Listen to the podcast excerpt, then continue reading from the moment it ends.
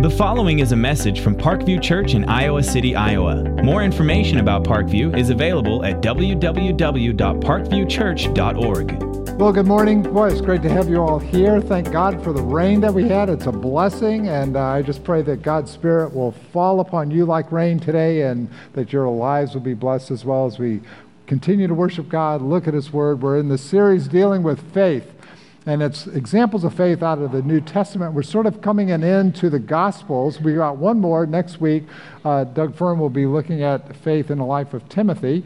And so today we're going to look at the Passion Week in particular, and we're going to be looking at some examples of foolish faith.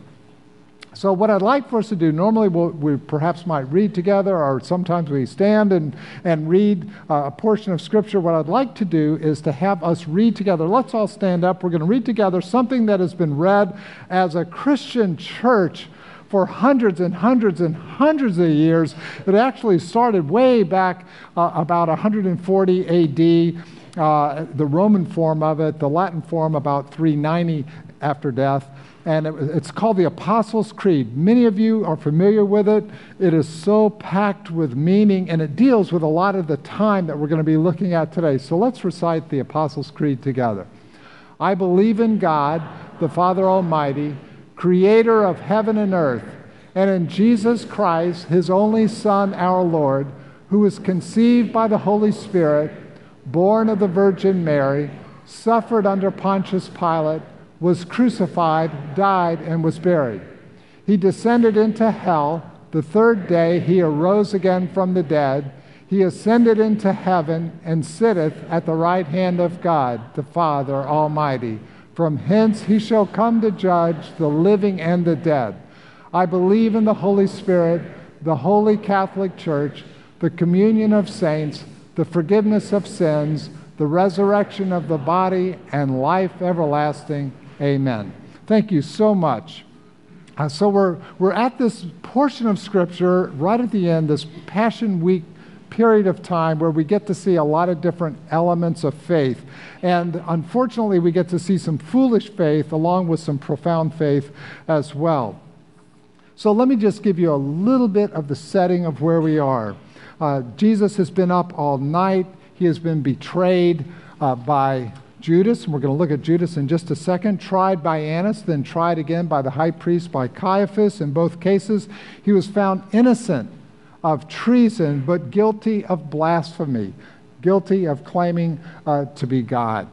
And yet, at, at the same time, the government of Rome couldn't put somebody to death for a religious claim like this. But he was bound, he was beaten, he was whipped, he was placed in the jail of Caiaphas, and he was beaten by, by the Sanhedrin. Okay, so this was a religious conviction, religious punishment. Uh, at the same time, Peter now in the garden denies Jesus three times. Uh, Dave Foster alluded to that as he looked at the life of Peter. Thankfully, Peter, though, he repents, he puts his faith, his trust in Jesus, and he becomes a Christ follower. What I want to look at is Judas in the shadows. There's a guy by the name of Matthew, and according to Matthew, he's watching in the shadows, and there's this guy, this guy Judas, who sort of sneaks up on us. And it says, when Judas, his betrayer, saw that Jesus was condemned, he changed his mind. And he brought back the 30 pieces of silver to the chief priest, to the elders, saying, I have sinned by betraying innocent blood. And they said, What is, it, what is that to us? See to it yourself. And throwing down the pieces of silver into the temple, he departed and went and hanged himself. Matthew makes it extremely clear that he's using different words to describe Peter from Judas. Two very different reactions. Peter felt really bad. Peter wept, uh, felt bad, but he repented and became a follower of Christ. Judas actually wept so bad that he ended up killing himself. But Judas wasn't a Christ follower. So Matthew makes it so clear in the use of words here. It says that he changed his mind. Metamelomai is the word. It just means Judas got to the point where he felt really remorseful. He felt sad. He, he felt regretful over what he did. But it didn't yield repentance. It didn't end up with a metanoeo. It didn't end up in a change of mind that would change his conception of Jesus and therefore alter his direction in life, like it did with Peter. On the one hand, Judas watched Jesus walk on water. He watched him calm the wind, calm the waves. And he's thinking, boy, if Moses could strike down Pharaoh, if Elijah could strike down false prophets, why couldn't Jesus overthrow the Roman Empire? And so Judas was disillusioned by the whole thing. Uh, and when Judas saw that Jesus was going to be a suffering servant like a lamb be led before his shears, he knew that he had guessed wrong. So instead of just weeping bitterly and turning to Christ, he felt extremely remorseful, he felt regretful, and then he killed himself. So the lesson from foolish Judas don't try and force Jesus into a box of your own design. And when he doesn't fit your box, you're going to re- betray him. That is foolish, foolish faith. There are a lot of people who feel regretful for things, bad about things, but it doesn't actually change their mind about Jesus and change their direction. If you have a pencil and if you have your notes there, I want you to write down a passage. It's 2 Corinthians chapter 7. And right here, the Apostle Paul shows the distinct difference between the two. He says, As it is, I rejoice. He says, I rejoice because you were remorseful, you grieved, you were regretful, but it, it led to repenting. See, he makes that whole case. Godly grief produces repentance that leads to salvation without regret, whereas worldly grief, worldly despair only leads to death. That was the case of Judas. So that's the lesson from foolish Judas. Um, and yet, when we come to Pilate and we find a fool in the palace, we're going to find Pilate as some, somebody who is very selfish, who is very egocentric, who is egomaniacal. Uh, he is absolutely consumed in, in himself. He would be the opposite of what we looked at last week. Instead of a kernel of wheat falling to the earth and dying, dying to self, living for Christ, he only lived for himself. And we're going to see this kind of egocentric, selfish faith play out. So it's about 6:30 in the morning now. The sun is barely starting to rise. And if the Sanhedrin can just get Pilate, the Roman governor, to find Jesus guilty of sedition, guilty of a Roman charge, then they could get Jesus out of their hair and get him crucified. The problem is there's still no political indictment. So he's already been found guilty three times by the religious establishment, by, by Annas, by uh, Caiaphas, the high priest, by the Sanhedrin, but they've got to get Rome to declare him guilty. So this is where Pilate uh, comes in. If he can just be pressed um, to the point where he would make that conviction. But Pilate, we're going to see this in a minute, is very concerned about his place in Rome. So who is Pilate? Herod the Great, this is the guy who tried to kill, killed Jesus as a baby. Herod the Great has a son. His name is Herod Antipas. That's the guy we're talking about right now. Well, Herod Antipas let the Jews get out of control, which ticked Caesar off. So Caesar said, You know what? You are, are no longer going to be king of the Jews. That was the, his dad's title. Herod the Great's title was king of the Jews.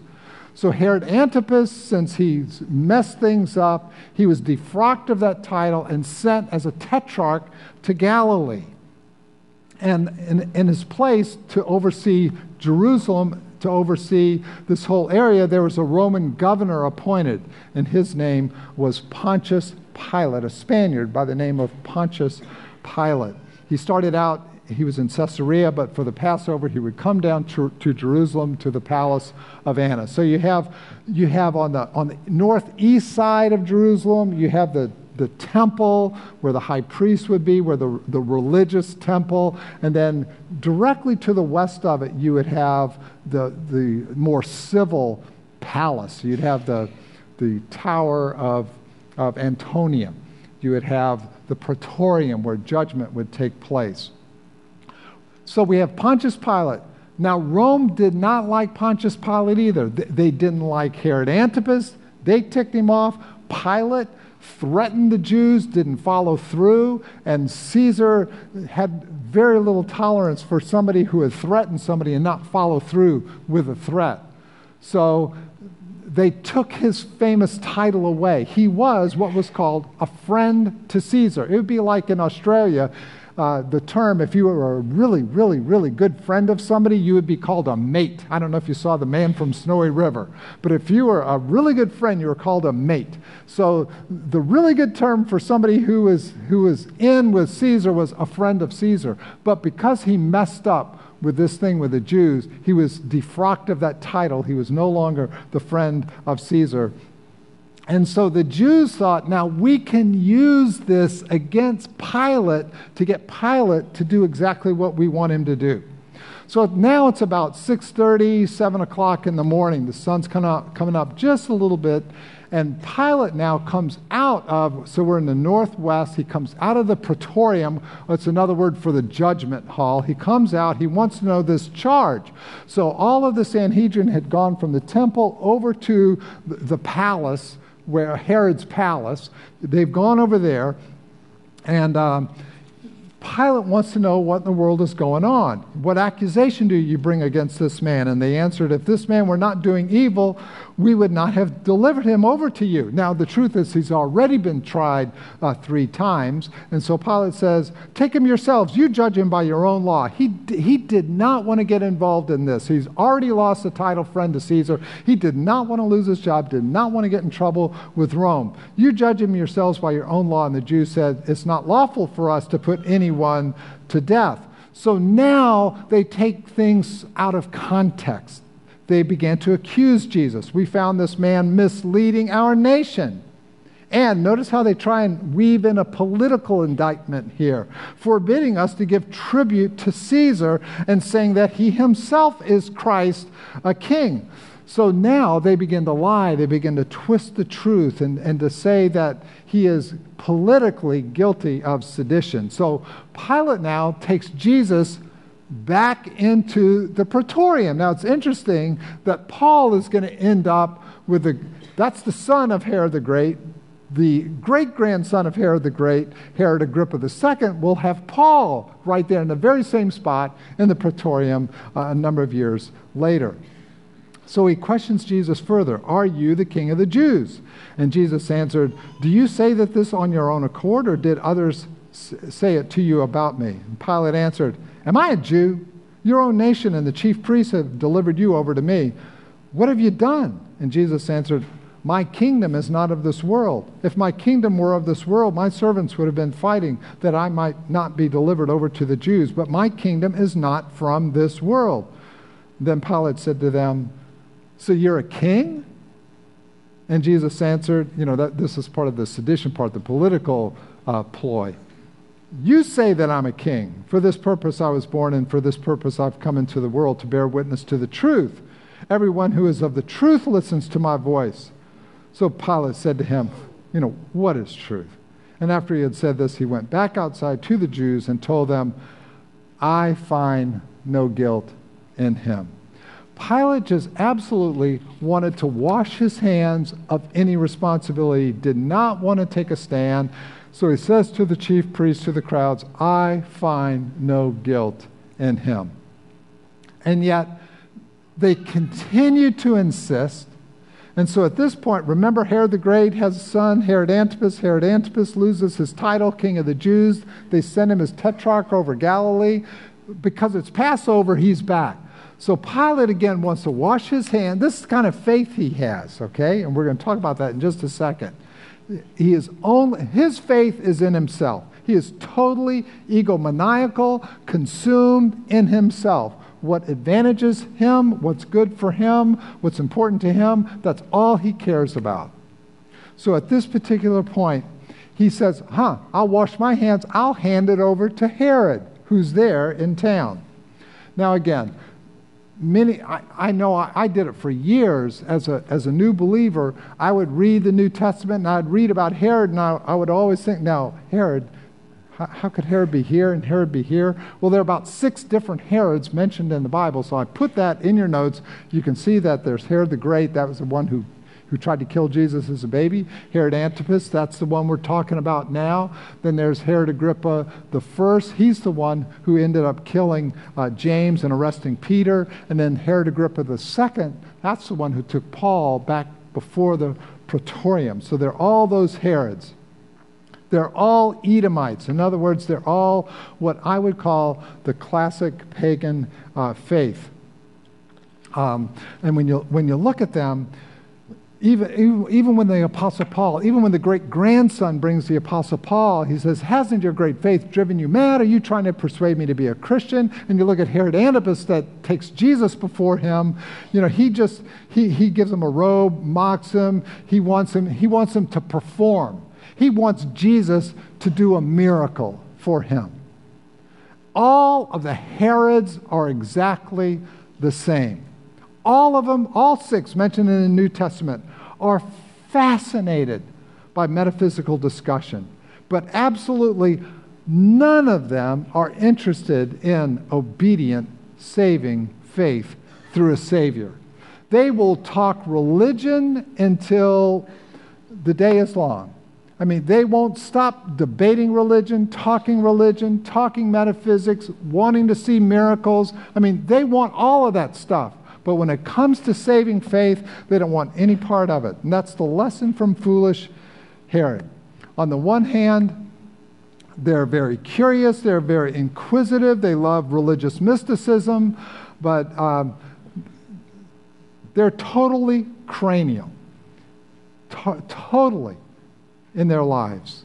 Uh, it's a very, very dangerous place to stand if you can't take that inquisitiveness and then go forward to the point of saving childlike faith.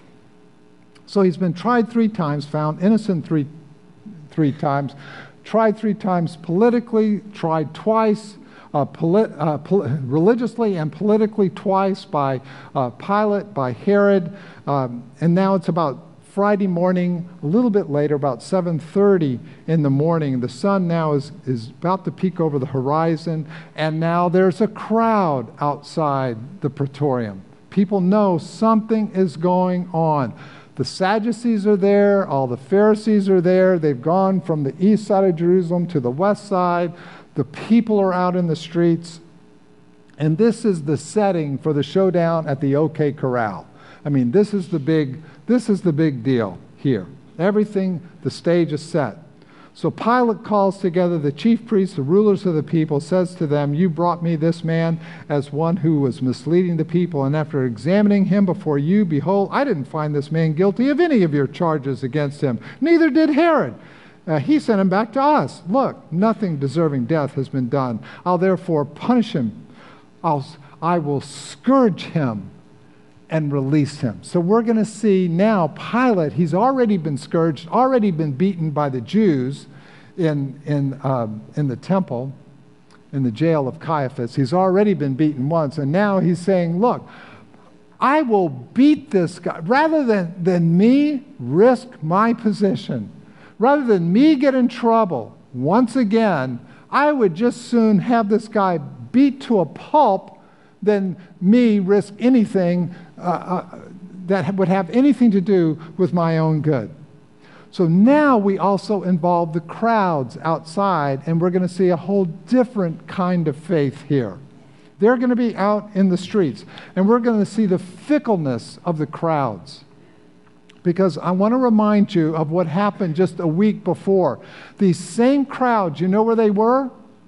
They were out on the streets Hosanna, Hosanna, Hosanna. You know, just crying out, you know, waving palm branches. You know, here he comes. You know, the Jesus, you know, on the donkey, so thrilled. And a week later, I mean, not even a week later, they are calling for his death.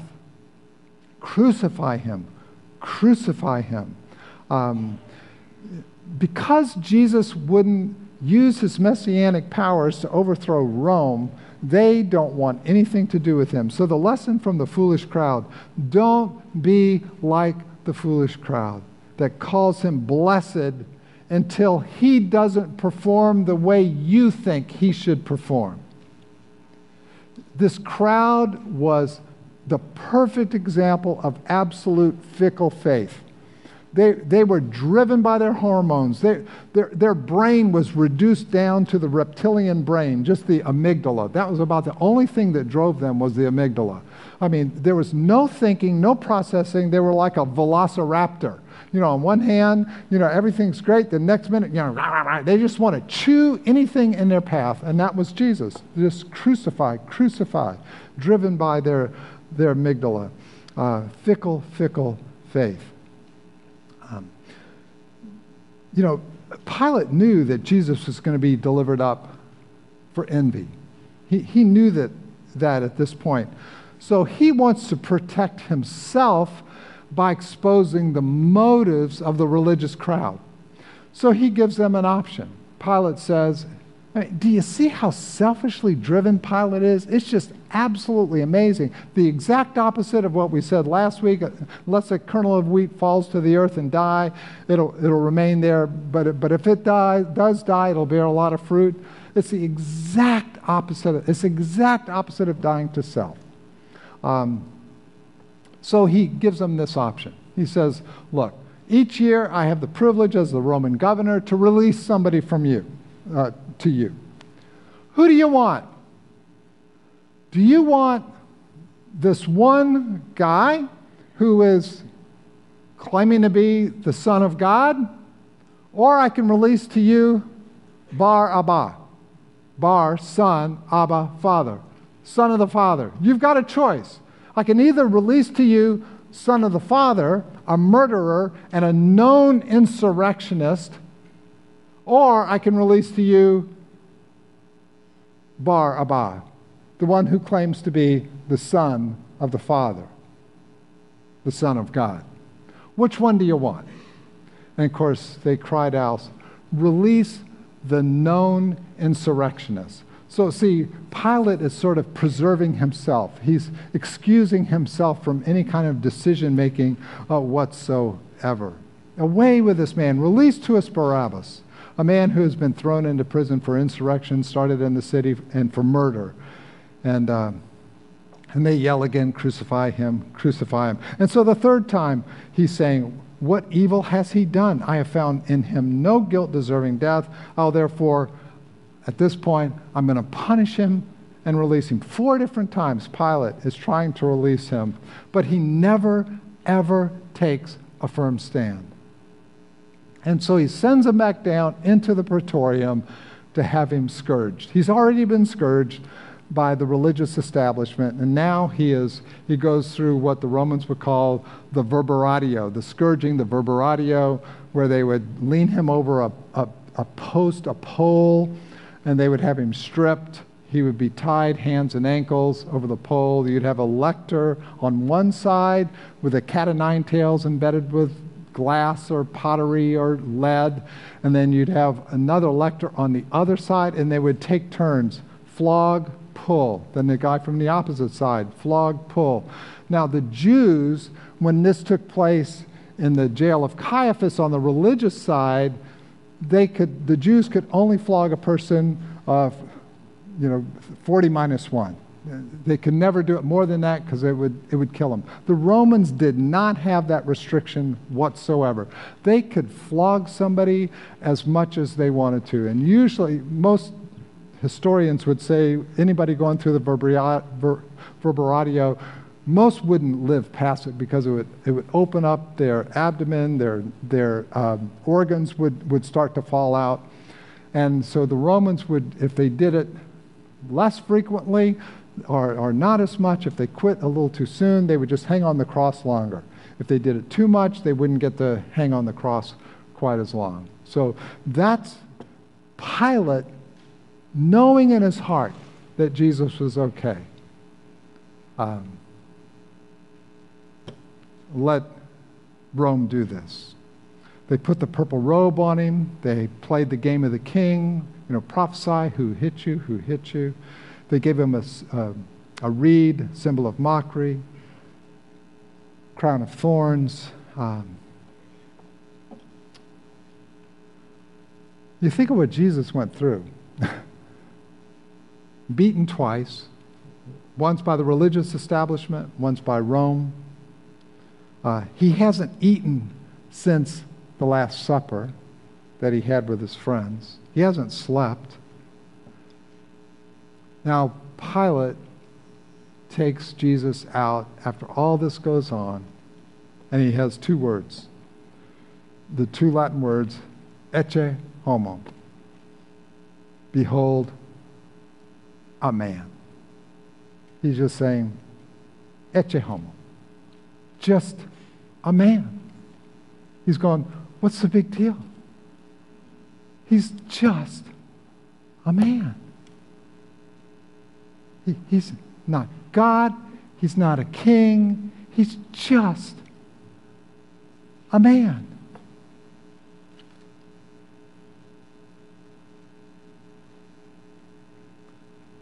So Jesus brings uh, G, uh,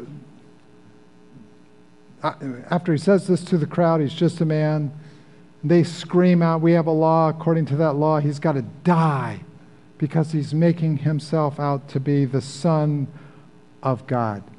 Finally, at this point, Pilate takes Jesus back into the praetorium again because now he's thinking, they, all these people really think Jesus is a God. And according to Roman mythology, it was possible for the gods, the mythological gods, to become men. And so Pilate wanted to make sure he wasn't going to be guilty of, you know, killing Apollos or something, killing a god who has now become a man.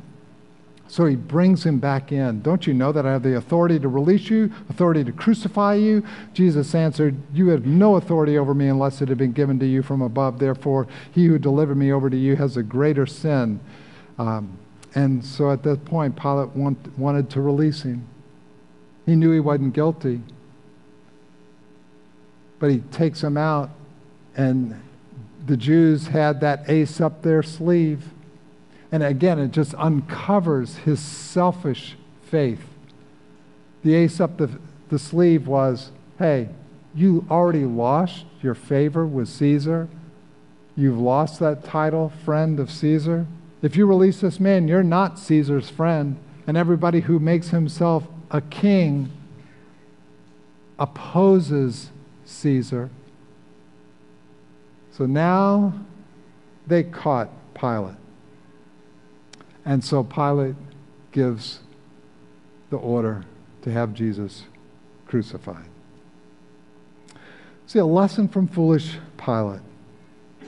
Everybody, every day, has a choice to make.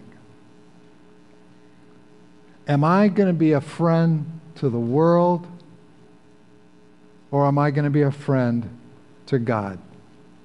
I mean, bottom line, you can't have it both ways. You can't be a friend to the world and a friend of God at the same time.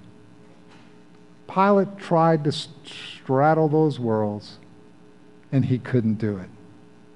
So Pilate was faced with a decision that every single person who comes face to face with the claims of the gospel must deal with.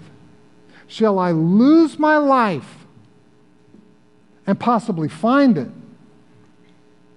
Or shall I save my life and lose my life if this man is who he claims to be? Pilate stands now at the crossroads that every single man, woman, boy, or girl who ever hears the claims of the gospel stand. Will I choose the sacred or will I choose the profane? That's the choice of faith sacred or profane. Pilate, like many, will throw their chips to the world and reject the sacred. Or perhaps, like Herod, try and straddle both realms. It'll never work. Or try and do what's good for yourself, like Pilate. It will never work. Or try and be fickle like the crowds. It will never work.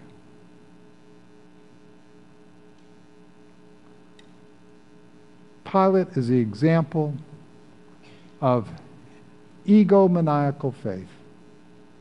He takes the water, he washes his hands before the crowd, saying, I am innocent of this man's blood. See it to yourselves. His blood be on us. And he released, he released for them Barabbas, and having scourged Jesus, delivered him to be crucified. Do you see the irony of refusing to die yourself? To die to yourself does when it comes to the gospel.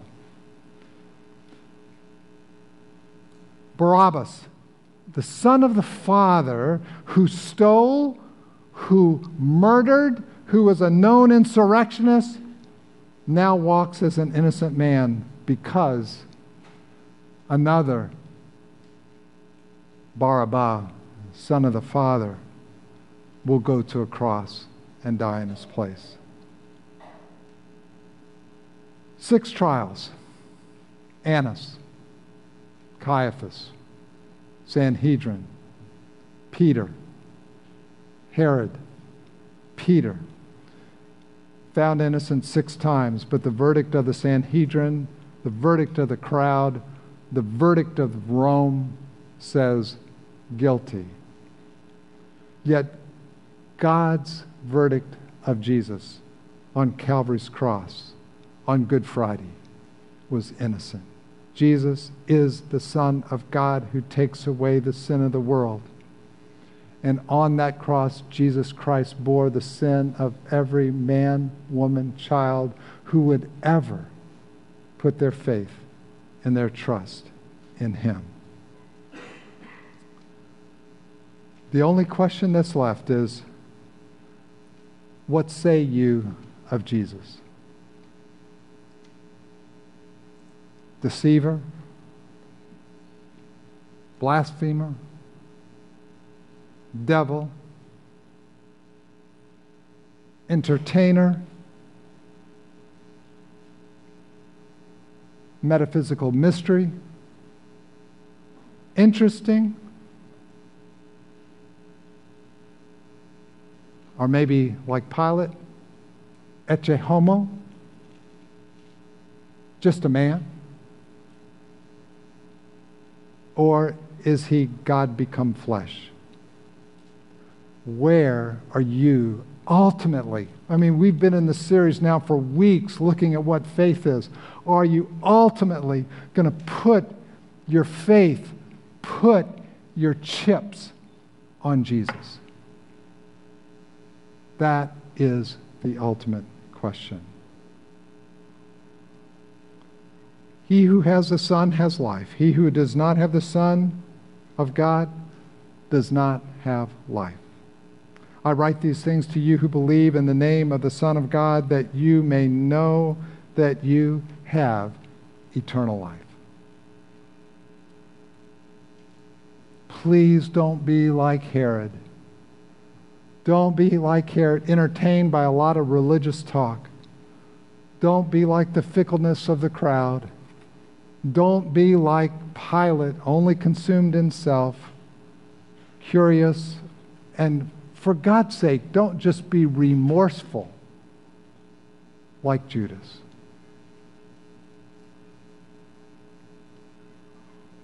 Now is the acceptable time. Now is the day of salvation. I beg you, don't sit indifferent. Put your faith, your trust in the Savior of the world. Let's all stand up and I'll close with prayer and then we're going to close with a song following that. Lord, it's can be very easy to identify with words that were sung years ago. I stand amazed in the presence of Jesus the Nazarene. And I wonder how, how he could love me, a sinner and condemned unclean. Oh God, for Jesus' nobility, for his faithfulness in the midst of trial, for the suffering that none of us will ever have to face, we thank you. Lord, we don't have to follow a Caesar. We don't have to follow a tetrarch. We don't have to follow a governor filled with just a bunch of words and admonitions. But we follow one filled with love. Love so deep, he would go to a cross and die for our sin. one filled with faithfulness, one filled with integrity, one who epitomizes that perfect tension of grace and truth. Lord, we, we follow an admiral, an admiral who becomes like one of the lowest of swabs, a general that would become like one of the lowest of plebes but for the joy set before him, he will endure the cross, despise the shame, and looking to his resurrection and ultimate exaltation, who was crucified, who was found guilty, bore our punishment, so that those of us who put our faith and trust in Jesus might be cloaked in his righteousness and freed from any and all condemnation, so that there is no guilt, no shame, and no stain. Oh, how marvelous! Oh, how wonderful is my Savior's love for me. And so, God, with our hearts crying out, Jesus, save me, forgive me of my sin, cleanse me from unrighteousness. Receive me to yourself. Lord, I know now it's not enough just to have the remorse of a Judas or the curiosity of a Herod or the fickleness of a crowd or the selfishness of a Pilate. I must come to you with childlike faith. Receive me into yourself. I receive your gift of salvation by what you've done on the cross and sealed by your resurrection. And just with your eyes closed, your heads bowed, if you would have prayed a prayer something like that, if that is the desire of your heart, please do not walk out of these doors when we close without telling somebody. There'll be, we'll be up here, some elders, some staff, uh, ministry leaders will be available to talk to you. Somebody at the information booth would love to chat with you. Please don't leave this place without talking to somebody. We'd love to spend that time with you. So, Lord, we thank you. We thank you that we can stand alone amazed in the presence of Jesus, the one who loves me, sinners, condemned, unclean, but now bearing the very righteousness of Christ. We thank you and we pray it all in Jesus' name for his sake. Amen. Thank you for listening to this message from Parkview Church in Iowa City, Iowa. Parkview's mission is to love God, love others, and serve the world. If you live in the Iowa City area, we invite you to join us in person for services every weekend. You can get service times and directions, download messages, and get news and information about Parkview Church by visiting www.parkviewchurch.org. You can also contact us by phone at 319 354 5580 or write to us at Parkview Church, 15 Foster Road, Iowa City, Iowa, 52245.